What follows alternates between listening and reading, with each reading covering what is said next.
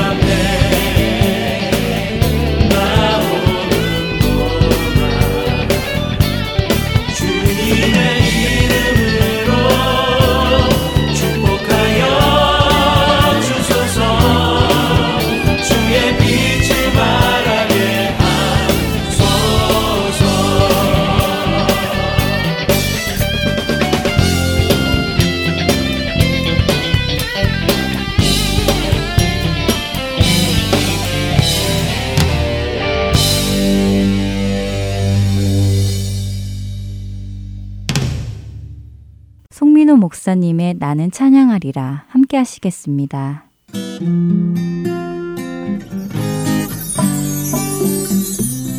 애청자 여러분 안녕하세요.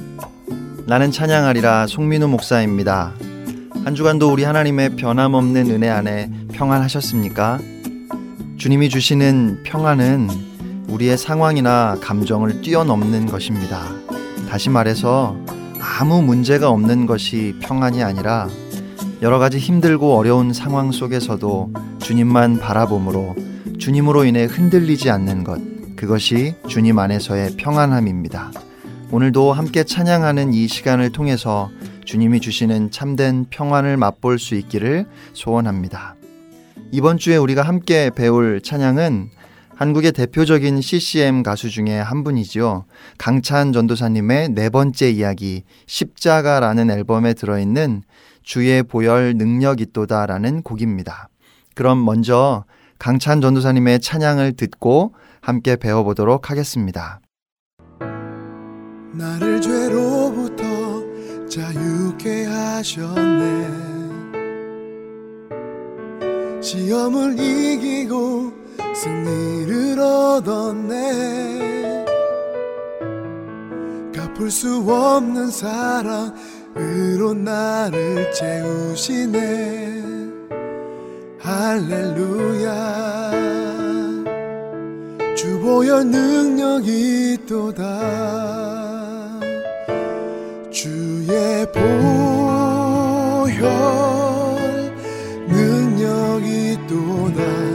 주의 피 믿으오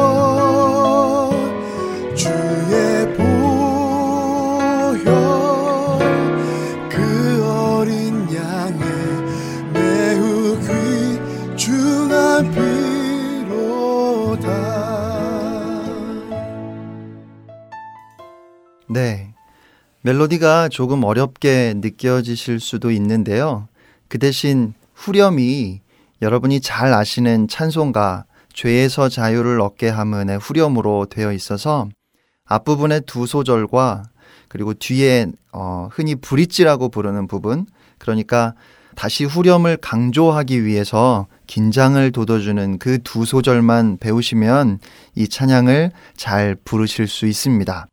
그리고 사실 어, 예배나 집회에서 이런 찬양을 부르실 때는 어려운 부분은 찬양팀이 부르는 것을 편안하게 들으면서 더 가사에 집중해서 그렇게 묵상하고 후렴을 부를 때에는 아주 자신있게 목청을 높여서 부르시는 것도 좋을 것 같습니다. 아, 그러면 첫 번째, 두 번째 소절을 같이 살펴보겠습니다. 나를 죄로부터 자유케 하셨네. 시험을 이기고 승리를 얻었네. 갚을 수 없는 사랑으로 나를 채우시네. 할렐루야. 주 보혈 능력 있도다. 주의 보혈이 우리를 자유케 합니다. 무엇으로부터 자유케 하지요? 네. 죄로부터 자유케 합니다. 로마서 8장 1절 2절 말씀입니다. 그러므로 이제 그리스도 예수 안에 있는 자에게는 결코 정죄함이 없나니 이는 그리스도 예수 안에 있는 생명의 성령의 법이 죄와 사망의 법에서 너를 해방하였음이라. 할렐루야. 우리가 참 잘 알고 많이 외우는 말씀입니다. 그런데 저는 이 말씀을 한번 뒤집어 보고 싶습니다. 그리스도 예수 안에는 결코 정죄함이 없지만 그리스도를 떠나서는 오직 정죄함밖에 없습니다. 그리스도의 십자가 보혈은 복음의 핵심입니다. 그런데 주님이 십자가에 달려 죽으신 이유는 바로 우리의 죄 때문입니다. 그래서 죄를 성경이 말하는 그대로 이해하지 않고는 보혈의 능력을 바로 알 수 없습니다. 우리는 하나님의 은혜만을 너무 강조하는 것 같습니다. 저는 하나님의 은혜를 강조하는 것은 옳은 일이라고 생각합니다. 저의 모든 사역을 통해서 저는 오직 하나님의 은혜만을 강조하고 또 강조하고 싶습니다. 그런데 죄를 바로 알아야 그 은혜도 바로 알 수 있습니다.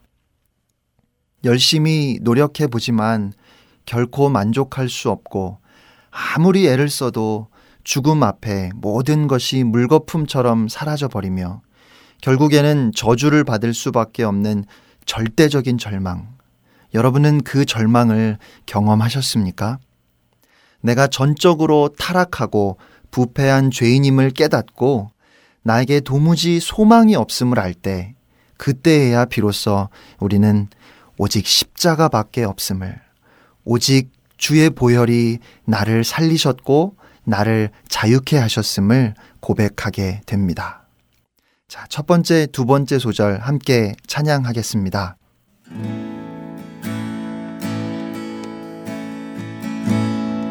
나를 죄로부터 자유케 하셨네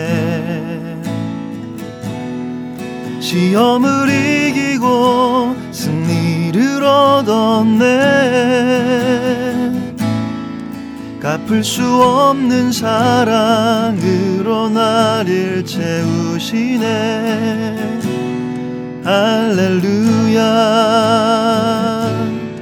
주보혈 능력이 또다.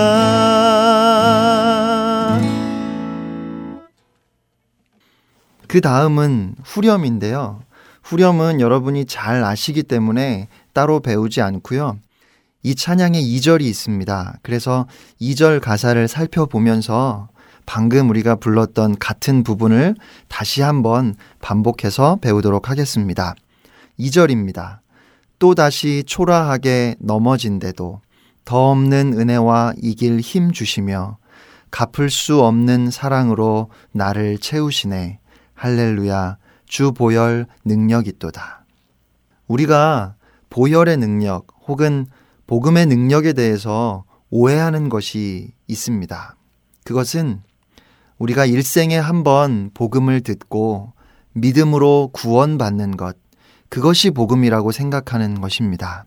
그런데 복음은 물론 구원받기 위해 듣고 믿어야 하는 것이지만 구원받은 후에도 계속해서 우리가 듣고 또 듣고 또 묵상하고 그리고 전해야 하는 한 가지가 있다면 그것이 바로 복음이고 그것이 바로 그리스도의 십자가입니다. 그러므로 우리를 죄에서 자유케 함으로 하나님의 자녀가 되게 하는 것도 주의 보혈의 능력이고 여전히 이 세상을 살면서 또 실수하고 넘어질 때 다시 나를 일으켜 세우시고 우리로 이 세상에 맞서 승리하게 하는 힘도 오직 그리스도의 보혈의 능력입니다. 2절 두 소절을 함께 찬양하겠습니다.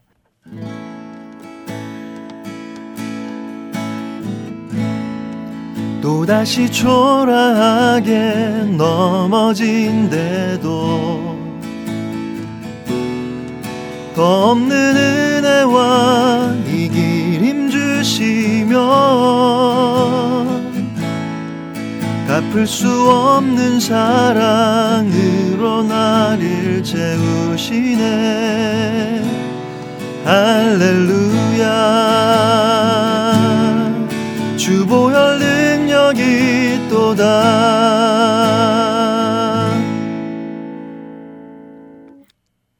다음은 후렴인데요. 후렴은 여러분이 잘 아시기 때문에 설명 없이 바로 함께 찬양하겠습니다. 주의 보혈 능력이 또다. 주의 피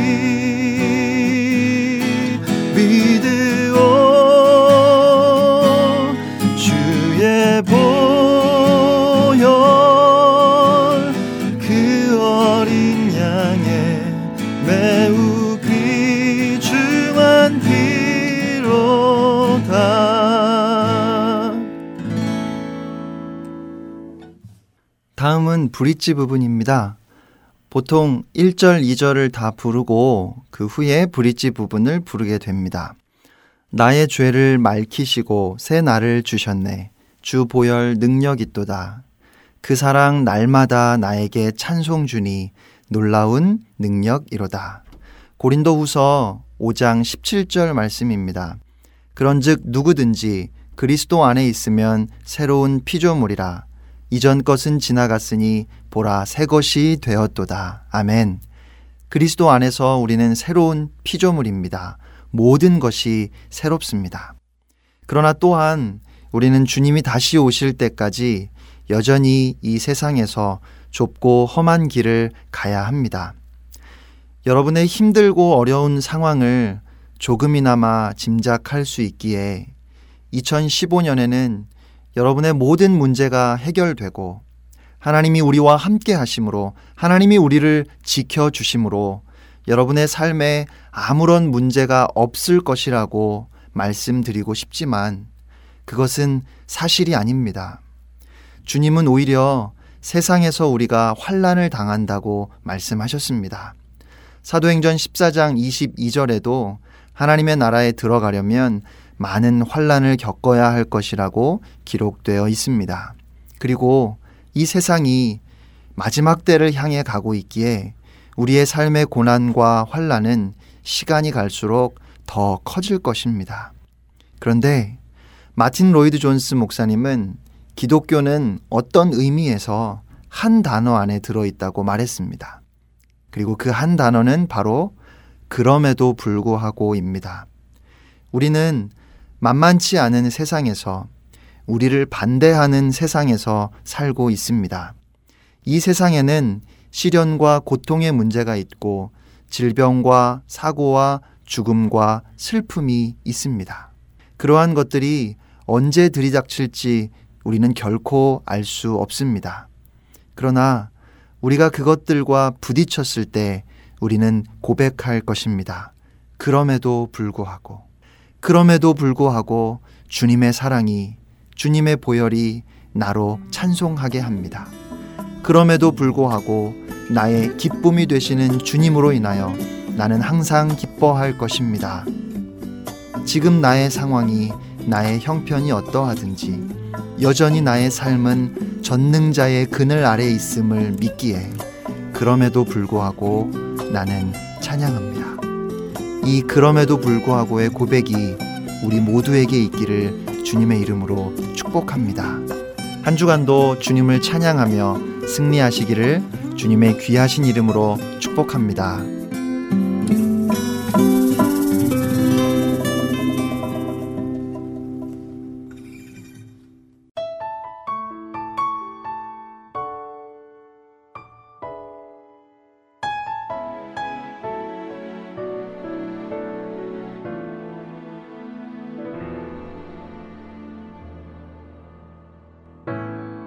나를 죄로부터 자유케 하셨네.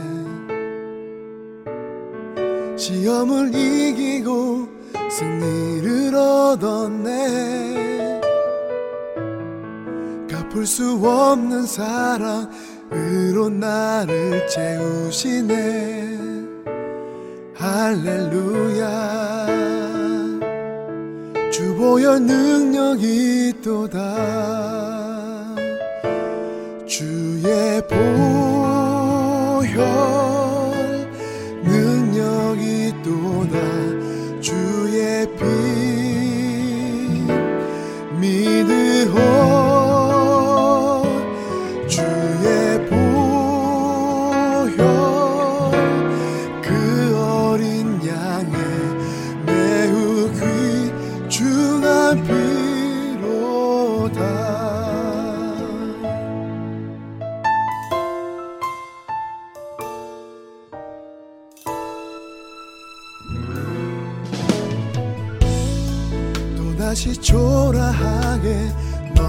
넘어진대도 더 없는 은혜와 이길 힘 주시며 갚을 수 없는 사랑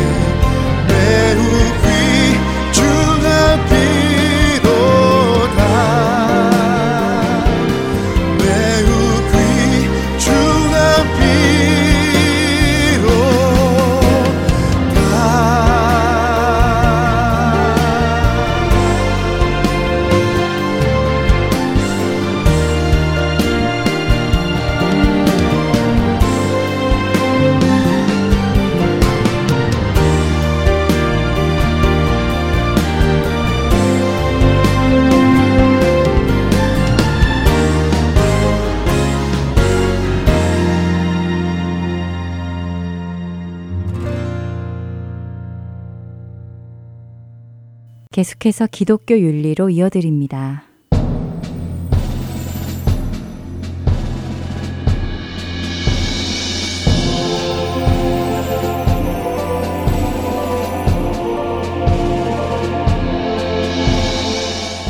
여러분 안녕하십니까? 기독교 윤리 진행의 강승규입니다.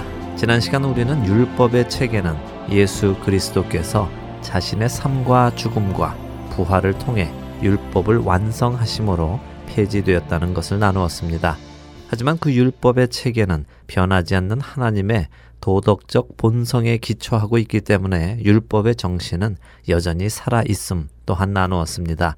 그래서 이렇게 변하지 않는 하나님의 본성을 반영하는 기본적인 도덕법은 모든 사람의 마음에 새겨져 있다고 성경은 증거한다는 것까지 이야기를 나누었는데요. 오늘 이 시간에는 이 율법의 핵심에 대한 이야기를 나누려 합니다. 마태복음 22장 35절에는 한 율법사가 예수님을 시험하기 위해 나옵니다. 그리고 그는 예수님께 질문을 하는데요. 36절입니다. 선생님, 율법 중에서 어느 계명이 크니까? 율법사의 질문에 예수님께서는 이렇게 대답하십니다. 37절에서 40절의 말씀입니다. 예수께서 이르시되 내 마음을 다하고 목숨을 다하고 뜻을 다하여 주 너의 하나님을 사랑하라 하셨으니 이것이 크고 첫째 되는 계명이요 둘째도 그와 같으니 내 이웃을 내 자신과 같이 사랑하라 하셨으니 이 두 계명이 온 율법과 선지자의 강령이니라. 바리새인들은 율법의 외적 기준들을 열심히 지켜왔습니다. 그들의 최선을 다해 지켰습니다. 그들은 하나님의 율법을 더욱 잘 지키기 위해 하나님께서 요구하시지도 않은 작은 법률들까지 만들어서 지켰습니다. 하지만 그들에게는 핵심이 빠져 있었습니다. 그들은 스스로의 의에 배가 불러 있었습니다. 그런 그들에게 예수님께서는 율법의 핵심, 즉 율법의 정신을 가르치시려 애쓰셨습니다.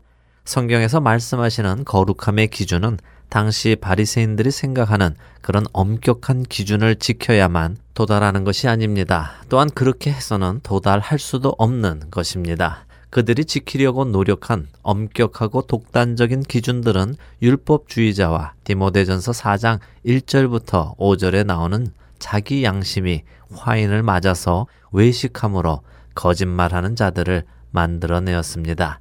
그렇게 율법의 외적인 모습만 지키는 그들에게 예수님께서는 율법을 실천하는데 내면적 동기가 중요함을 강조하십니다. 많은 사람들이 예수님께서 율법을 다 폐하셨다고만 생각하지만 사실 예수님께서는 율법의 기준을 더 높이셨습니다. 예수님에 따르면 미워하는 것은 살인하는 것과 같고 음욕을 품는 것은 이미 마음으로 가늠한 것입니다. 그때까지 생각은 하되 행동으로 옮기지 않은 것들은 정죄받지 않았습니다.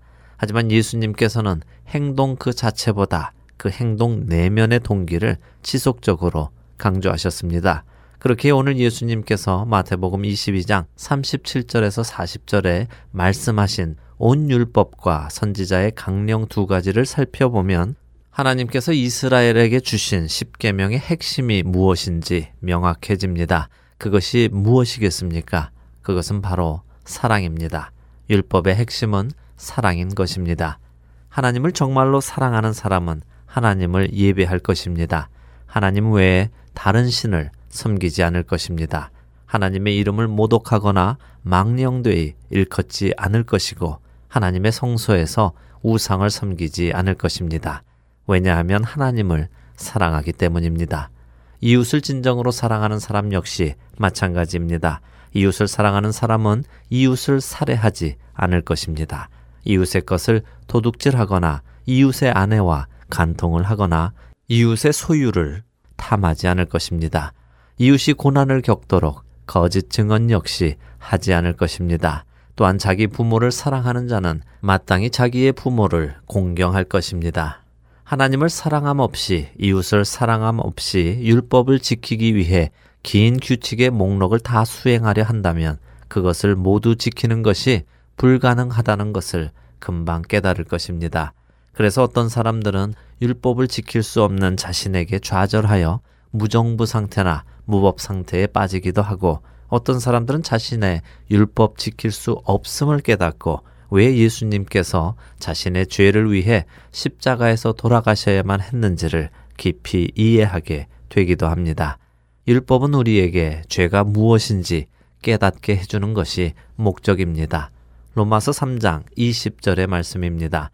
그러므로 율법의 행위로 그의 앞에 의롭다 하심을 얻을 육체가 없나니 율법으로는 죄를 깨달음이니라. 우리는 더 길고 더 엄격하고 거룩한 기준을 지킴으로써 각자에게 있는 죄책감을 극복하려고 노력하기보다는 하나님 앞에서 자신의 죄를 인정하고 그리스도께서 십자가 위에서 이루신 일을 의지해 용서를 구하며 하나님과 사랑의 관계를 맺도록 해야 하는 것입니다. 거룩함은 선행을 통해서 이루어지지 않습니다. 내가 선을 행함으로 의롭게 되고 거룩하게 되어 하나님께 가까이 갈 수 있는 것이 아닙니다. 바리새인들은 그렇게 스스로 의롭게 되어 하나님 앞에 나아갔습니다. 어느 누구도 하나님 앞에 율법의 행위로 의롭다 하심을 얻을 육체는 없습니다. 거룩함은 하나님과의 관계를 통해 이루어집니다. 하나님께 더 가까이 가면 자연히 선을 행하게 될 뿐 아니라 선을 행하고 싶어지게 됩니다. 사랑은 모든 도덕적인 선택에 올바른 동기로 작용합니다. 하나님과 나의 이웃은 나의 목적을 위한 수단이 아니라 나의 목적 그 자체입니다. 다시 말씀드리자면 행복해지거나 부요해지거나 편안해지기 위한 목적을 위해 그리스도인이 되었다면 그것은 하나님을 사랑하는 것과는 아무런 상관이 없는 것입니다. 지옥에 가는 것이 싫어서 지옥에서 벗어나고 싶어서 그리스도인이 되는 것 역시 하나님을 목적을 위한 수단으로 이용하는 것 밖에는 되지 않습니다. 하나님을 사랑한다는 것은 하나님께 나의 모든 것을 집중하고 그분을 알아가는 것을 의미합니다. 정말 사랑한다면 개인적인 유익을 위해 상대를 이용하지 않습니다. 정말 사랑한다면 상대의 행복과 기쁨을 위해 나를 희생하게 되어 있습니다. 그것이 사랑이 가지고 있는 성품이기에 그렇습니다. 하나님은 인류를 사랑하셨기 때문에 자신의 독생자를 기꺼이 희생하셨습니다. 육체의 부모도 자신의 자녀들을 위해 기꺼이 희생합니다. 우리 역시 하나님을 사랑한다면 이와 같은 열정으로 하나님을 사랑하고 내 이웃을 사랑해야 할 것입니다. 이것은 오직 사랑이신 하나님과의 관계를 맺게 될 때에만 가능한 일입니다. 요한일서 4장 19절에서 21절은 우리에게 이렇게 말씀하십니다. 우리가 사랑함은 그가 먼저 우리를 사랑하셨습니다. 누구든지 하나님을 사랑하노라 하고 그 형제를 미워하면 이는 거짓말하는 자니 보는 바 그 형제를 사랑하지 아니하는 자는 보지 못하는 바 하나님을 사랑할 수 없느니라. 우리가 이 계명을 주께 받았나니 하나님을 사랑하는 자는 또한 그 형제를 사랑할지니라.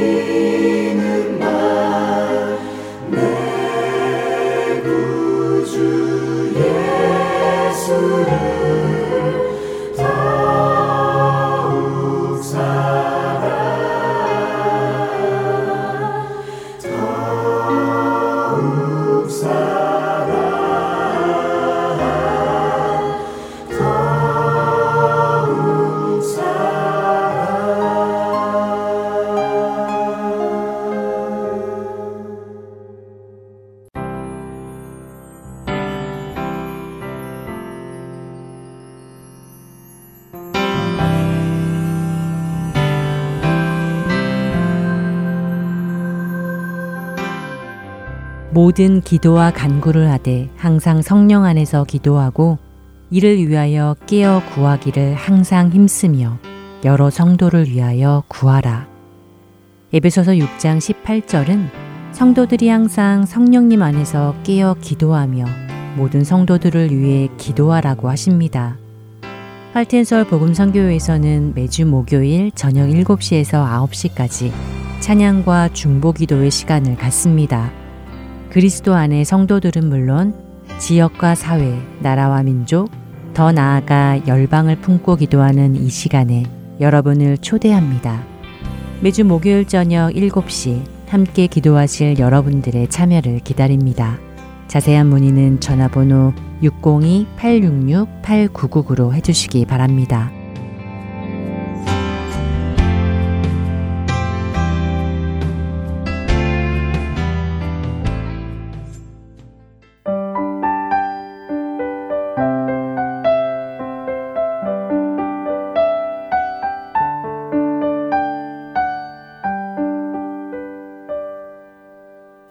주님은 그곳에도 계십니다. 함께 하시겠습니다.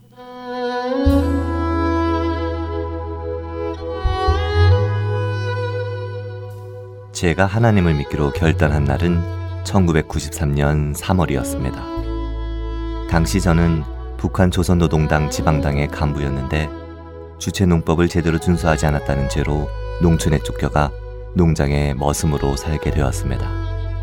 얼마나 어처구니가 없든지 모든 것이 원망스러웠습니다. 그런데 지금 와서 생각해보니 간부의 삶을 살던 제가 그렇게 농장에 머슴으로 살게 되지 않았다면 과연 하나님을 만날 수 있었을까 하는 생각이 들었습니다. 그러니 제게 이 시련은 한편으론 또 다른 축복인 것이었죠. 머슴으로 쫓겨갈 당시 제가 간 농장에는 관리부 위원장과 창고장을 비롯해 농업 기자재를 맡은 간부들이 많았습니다. 그런데도 하필 농장관리위원회에서는 머슴에 불과한 제게 도농상국에 가서 우리 농장으로 배정된 비료를 받아오라는 혁명 과업을 주는 것이었습니다.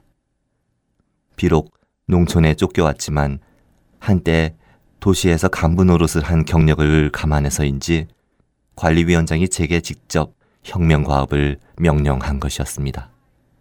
저는 또 가는 길에 식량으로 먹으라고 농장관리위원회에서 준 보리쌀 한 배낭을 트랙터에 싣고 도 농산국으로 향했습니다.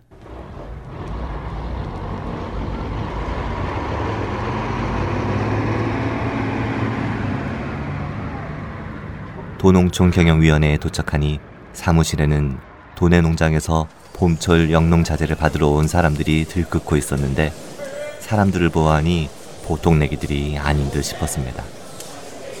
그리고 든 생각이 이렇게 많은 사람들 속에서 비실대다가는 비료는 고사하고 보리쌀 한 배낭 값도 건지지 못하겠다라는 것이었습니다.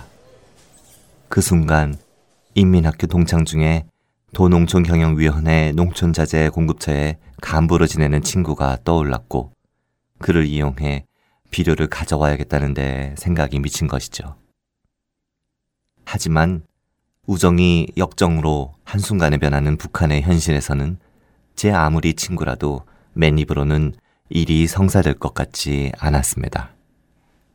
방법을 생각하다가 결국 둘러매고 온 보리쌀이 생각이 났고 두어 대박의 보리쌀로 농태계 술두 병으로 바꾼 뒤 친구 집까지 달려갔습니다. 숨이 목까지 차서 친구 집에 도착해 보니 아낙네들과 남정네 그리고 그 친구가 함께 모여 있는데 무슨 역적 모임을 한 것 마냥 저를 보고는 화들짝 놀라서 잔뜩 경계하는 눈빛을 보내는 것이 아니겠습니까? 그런데도 제 친구는 저를 보고도 놀라지 않고 둘러앉은 사람들에게 태연하게 저 친구는 흑색 중에 흑색이니 긴장할 것 없습니다. 라면서 다시 자기들끼리 숙덕거리기 시작했습니다.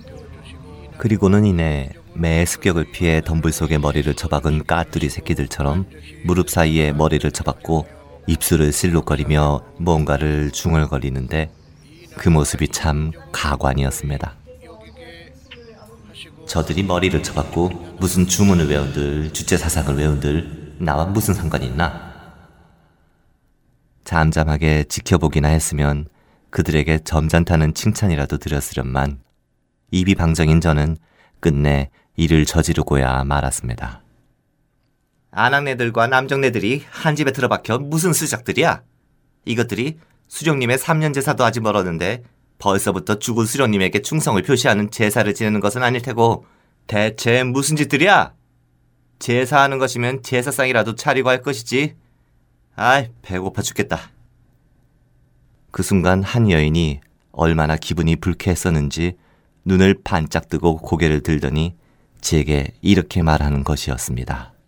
저주로다 재앙이로다 저 불쌍한 영혼에게 화가 미쳤으니 마귀에 매어 주님 앞에서 악독한 말을 발설하는 저 입술을 제약에서 건져 주옵소서 아멘 만일 누군가가 제게 욕설을 퍼부으면 당장에 주먹을 날리며 그딴 소리 하지 말라오!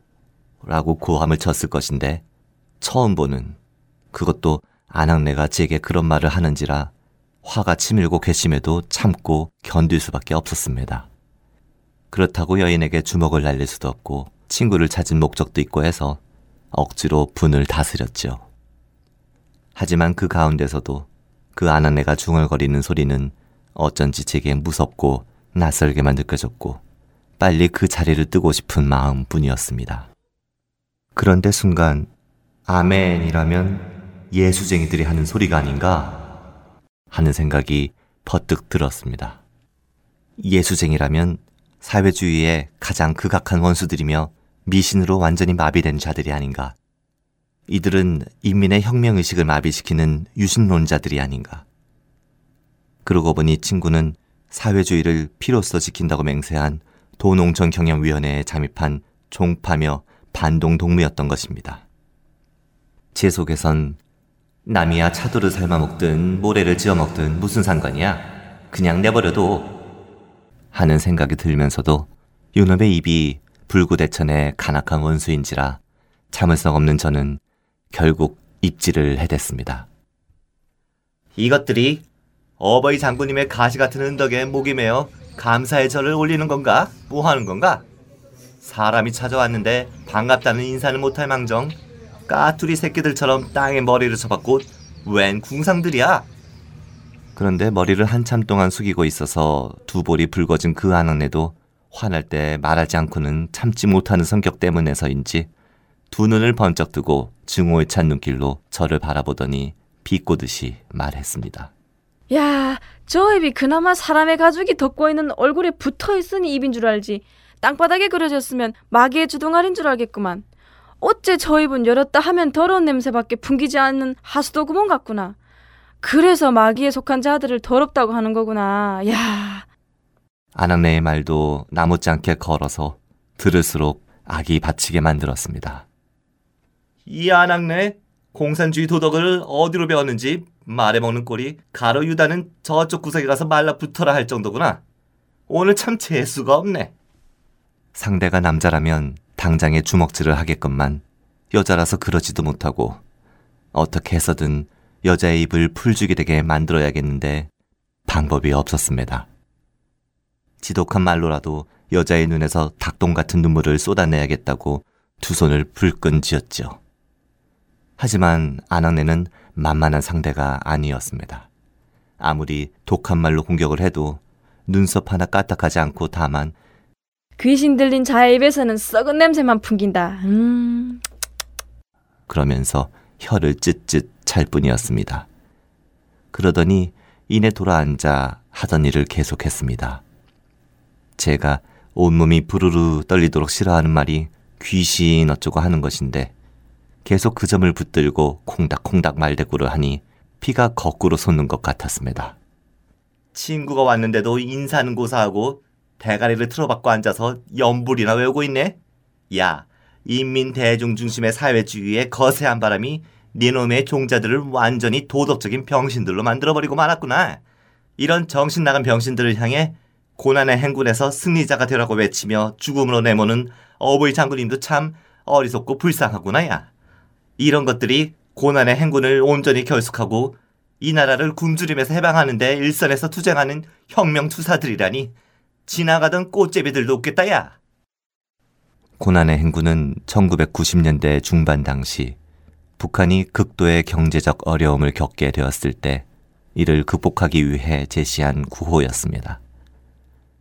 예수님은 사람이 마음에 담겨진 것을 입으로 내뱉는다고 하셨는데 그날 내가 그랬습니다.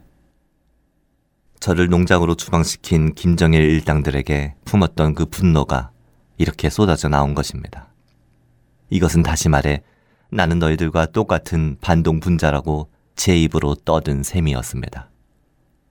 당시 제 입에서 김정일을 비난하는 말이 사정없이 쏟아져 나오자 훗날 저와 함께 정이라는 이름으로 도적질을 일삼던 친구가 이렇게 말했습니다.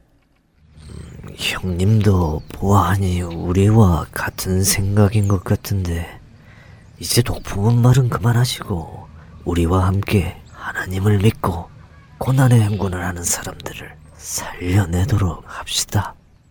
그때까지 씩씩대던 저는 그의 말을 듣고서야 아차 싶었습니다. 엉겹결에 속마음을 들켜버린 것입니다. 그러나 그 순간에도 요놈의 입이 방정을 떨었습니다. 하나님? 하나님이 누구네 집 아들이요? 그러자 다시 그 아낙네가 나서서 회칠한 무덤이라더니 사람이 그 가죽은 말끔하게 생겼는데 속은 완전히 성장꿀이구나. 하면서 저를 비난했습니다.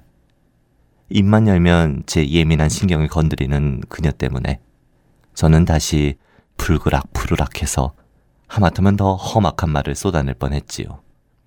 이놈의 아낙네는 두 볼따귀에 심술이 사나운 말만 채워 넣었나? 이 주절되는 말마다 재수를 톡톡 터는 말뿐이네. 야야, 계집 흉년에 계집 이삭을 주어도 내가 결코 너 같은 계집은 줍지 않겠어. 이런 말이 목구멍에서 막 튕겨나가는 것을 꾹 참는데 참자니 머리가 지끈거려서 도무지 견딜 수 없었습니다. 사람들은 이런 경우에 하나님을 모독하는 말로 위기를 벗어나려고 하는데 저 역시 그랬습니다. 야! 이것들이 무소불능 무소부재라는 노래나 집구석에 틀어박혀 주절되는 주제에 사람을 가지고 놀자고 덤비네. 너희들이 전지전능하다는 하나님을 내 앞에 데려와 봐라. 360도 돌려차기로 황천길로 보내고 말 테니. 겁없이 이렇게 호령한 저는 결국 그 집을 뛰쳐나왔습니다. 에이, 그나저나 비료를 받으러 친구 집을 찾은 것인데 아무 소득 없이 나왔으니 하, 이 일을 어쩐다. 에이, 이놈의 방정 맞은 입 때문에 되는 일이 하나도 없네 없어. 저는 돌아가는 길 내내 방정 맞은 입을 원망해야 했습니다. 그리고 황천길로 보내겠다고 씩씩대며 한 채의 말을 듣고 정말 하나님께서 오실지는 상상도 못했습니다. 그리고 그런 저를 이렇게 구원해 주셨죠. 하나님, 그때는 몰랐으나 이미 저를 택하셔서 하나님의 자녀 삼으심을 감사드립니다. 무지하여 주님의 살아계심을 의심하고 믿는 자를 분노케 했습니다. 부끄러운 저의 과거를 돌아보지 않는 하나님, 주께서 저의 죄를 용서한 것 같이 주님을 믿는 것 하나로 저를 핍박하고 조롱하는 원수들을 용서하게 하옵소서. 아멘.